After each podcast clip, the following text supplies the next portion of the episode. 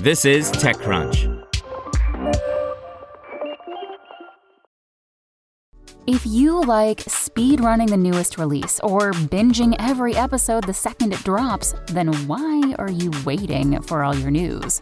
Check out IGN's updated games and entertainment news podcast. We're dropping new episodes in your feed all day to keep you up to date the minute there's a new announcement. Find IGN Games and Entertainment News wherever you listen. Cruise pauses all driverless robotaxi operations to rebuild public trust by Kirsten Korosek. Cruise said Thursday evening it has paused all driverless operations, a decision that comes just two days after the California Department of Motor Vehicles suspended Cruise's deployment and driverless testing permits, effectively ending its robotaxi operations in the state. The action means that driverless operations in Austin, Houston, and Phoenix, where the company was charging for rides, has ended. Cruise has also ended driverless operations in Miami, where just yesterday the company had quietly launched, according to sources familiar with the company's activities.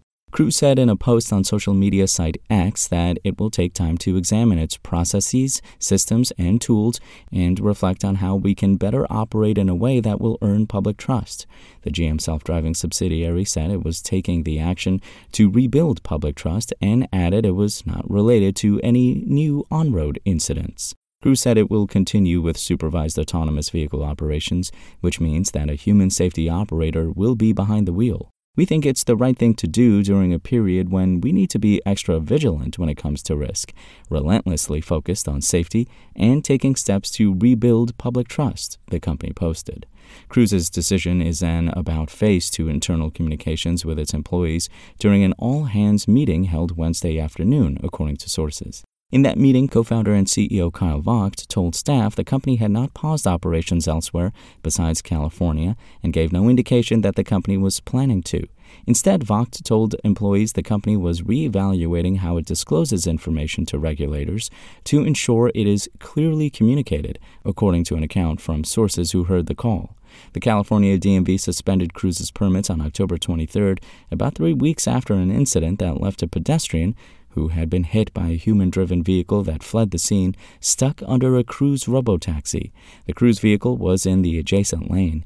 DMV was already investigating Cruise and had forced the company to reduce its fleet by 50% following a collision in August with an emergency vehicle. The DMV said in its order of suspension that it took the action after learning that Cruise had withheld video footage from its investigation into the October 2nd event.